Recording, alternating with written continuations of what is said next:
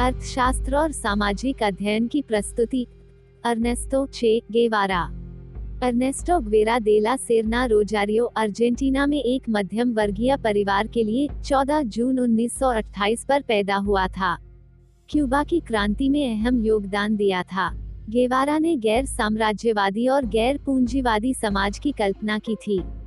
इसमें हर कोई बराबर का भागीदार था। उनके इस सपने ने जाने कितने ही युवाओं को सशस्त्र क्रांति की राह पर चलने की प्रेरणा दी।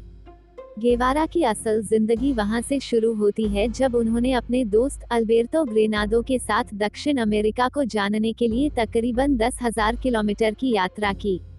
तब उनकी उम्र तकरीबन तेईस साल थी। मोटरसाइकिल पर की गई यही यात्रा उनकी ज़िंदगी का वह महत्वपूर्ण पड़ाव थी जिसने उन्हें हमेशा के लिए बदल दिया। इस दौरान उन्होंने दक्षिण अमेरिका के लोगों को जीने के लिए विषम परिस्थितियों से जूझते हुए देखा। उन्होंने देखा कि कैसे पूंजीवाद ने लोगों को अपने अस्तित्व से अलग कर दिया था। कैसे कुष्ठ रोग से मर रहे मरीजों को समाज से अलग थलग कर दिया गया था। कैसे खदानों में काम करने वाले मजदूरों का शोषण किया जा रहा था। कैसे समाजवादियों को खत्म किया जा रहा था और कैसे पंद्रहवीं शताब्दी की महान इनका सभ्यता से जुड़े लोगों को हाशिए पर धकेला जा रहा था। गेवारा ने इस पूरे वृतांत को मोटरसाइकिल डायरीज नाम से संस्मरण में कलमबद्ध किया है। इसके अंत में उन्होंने गरीब और हाशिए पर धकेले जा चुके लोगों के लिए जीवन भर लड़ने की कसम भी उठाई थी। उन्नीस सौ तिरपन में गेवारा अपने शहर ब्यूनस आयर्स लौट आए। कुछ ही वक्त में उनकी पढ़ाई पूरी हो गई और वे डॉक्टर एनेस्तो गेवारा बन गए। लेकिन उनका इरादा डॉक्टरी करने का नहीं था। वे पहले ही दुनिया और समाज को बदलने की कसम खा चुके थे। इस दिशा में आगे बढ़ने के लिए उन्हें एक बड़ी जंग लड़नी थी। यह जंग या क्रांति पूंजीवाद के खिलाफ थी जो अमेरिकी समाज का आधार था। गेवारा जिस व्यवस्था के प्रशंसक थे कुछ कुछ वैसी ही व्यवस्था पड़ोसी देश ग्वाटेमाला में तैयार हो रही थी। उन्होंने अपनी पढ़ाई पूरी करने के बाद निश्चय किया कि वे वहाँ जाकर इस व्यवस्था को करीब से देखेंगे। ग्वाटेमाला में तब समाजवादी सरकार हुआ करती थी और जहाँ राष्ट्रपति जेकब अरबेंज गुजमान बड़े पैमाने पर भूमि सुधार कार्यक्रम लागू कर रहे थे। इन कार्यक्रमों का शिकार अमेरिका की एक बड़ी कंपनी, यूनाइटेड फ्रूट कंपनी भी हुई जिसके पास वहाँ लाखों एकड़ ज़मीन थी। इन कार्यक्रमों से अमेरिका के और भी कारोबारी हित प्रभावित हो रहे थे तो आखिरकार अमेरिकी सरकार और सीआईए ने यहाँ गुजमान सरकार का तख्ता पलट करवा दिया। गेवारा उस समय ग्वाटेमाला में ही थे और गुजमान का समर्थन कर रहे थे। लेकिन तख्तापलट के बाद पकड़े और मारे जाने के डर से वे मैक्सिको आ गए। ग्वाटेमाला में सरकार के तख्तापलट ने गेवारा के मन में क्रांति की आग और अमेरिका विरोध को और भड़का दिया। लेकिन वे तुरंत कुछ करने की स्थिति में नहीं थे, इसलिए मैक्सिको पहुंचकर उन्होंने एक अस्पताल में नौकरी कर ली। इसी दौरान उनकी मुलाकात क्यूबा से निर्वासित फिदेल कास्त्रो और उनके भाई राउल कास्त्रो से हुई। इस मुलाकात के बाद गेवारा के लिए आगे का रास्ता बिल्कुल स्पष्ट हो गया था। उन्होंने तय कर लिया था कि अब उनका लक्ष्य क्यूबा की अमेरिका समर्थित तानाशाही सरकार को हटाना है। इसके बाद वे फिदेल के साथ क्यूबा की क्रांति के अगुवा नेता बन गए।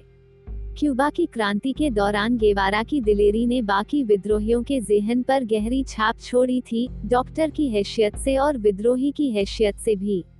इसी संघर्ष ने उन्हें एनेस्तो गेवारा से चे गेवारा बना दिया। स्पेनिश में चे का मतलब होता है दोस्त।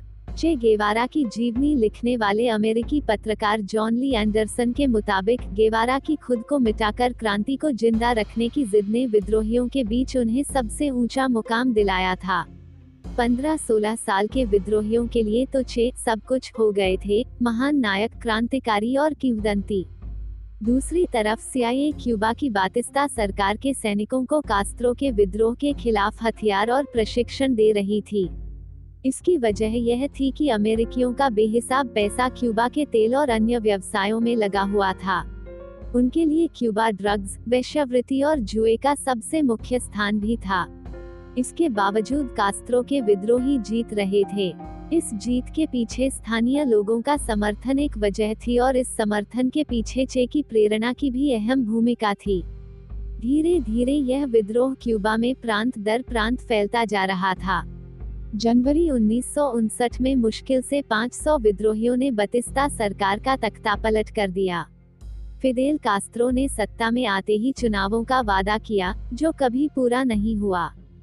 चे के विचारों से प्रभावित होकर फिदेल ने क्यूबा में मार्क्सवादी व्यवस्था को लागू किया था। क्यूबा क्रांति के संस्मरणों पर भी चे गेवारा ने किताब लिखी है। फिदेल की सरकार में गेवारा को उद्योग मंत्रालय मिला और वे बैंक ऑफ़ क्यूबा के अध्यक्ष बनाए गए। चे की नई दुनिया अब आकार लेने लगी थी। बतौर मंत्री उन्होंने कभी भी सत्ता को नहीं जिया। एंडरसन बताते हैं कि उनका परिवार उस समय पर भी बसों से सफ़र किया करता था और वे सप्ताह में एक दिन खुद श्रमदान भी करते। सत्याग्रह में ही 12 जून को प्रकाशित लेख मार्क्स खुद कितने मार्क्सवादी थे, पढ़कर और चे गेवारा को जानकर लगता है कि शायद चे गेवारा ही अकेले सच्चे मार्क्सवादी रहे हैं। उन्नीस सौ उनसठ में क्यूबा के उद्योग मंत्री के रूप में वे भारत भी आए थे।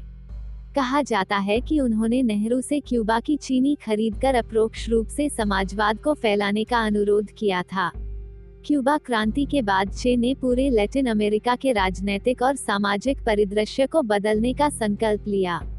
इसका मतलब था हर देश में विद्रोह फैलाना, और ज़ाहिर है कि इसके लिए खूनी क्रांति को ही ज़रिया बनाया जाना था। चे और कास्त्रो ने कई राजनैतिक विद्रोहियों का कत्ल किया था। चे पर इल्ज़ाम लगा कि उन्होंने कई बेगुनाह भी मारे।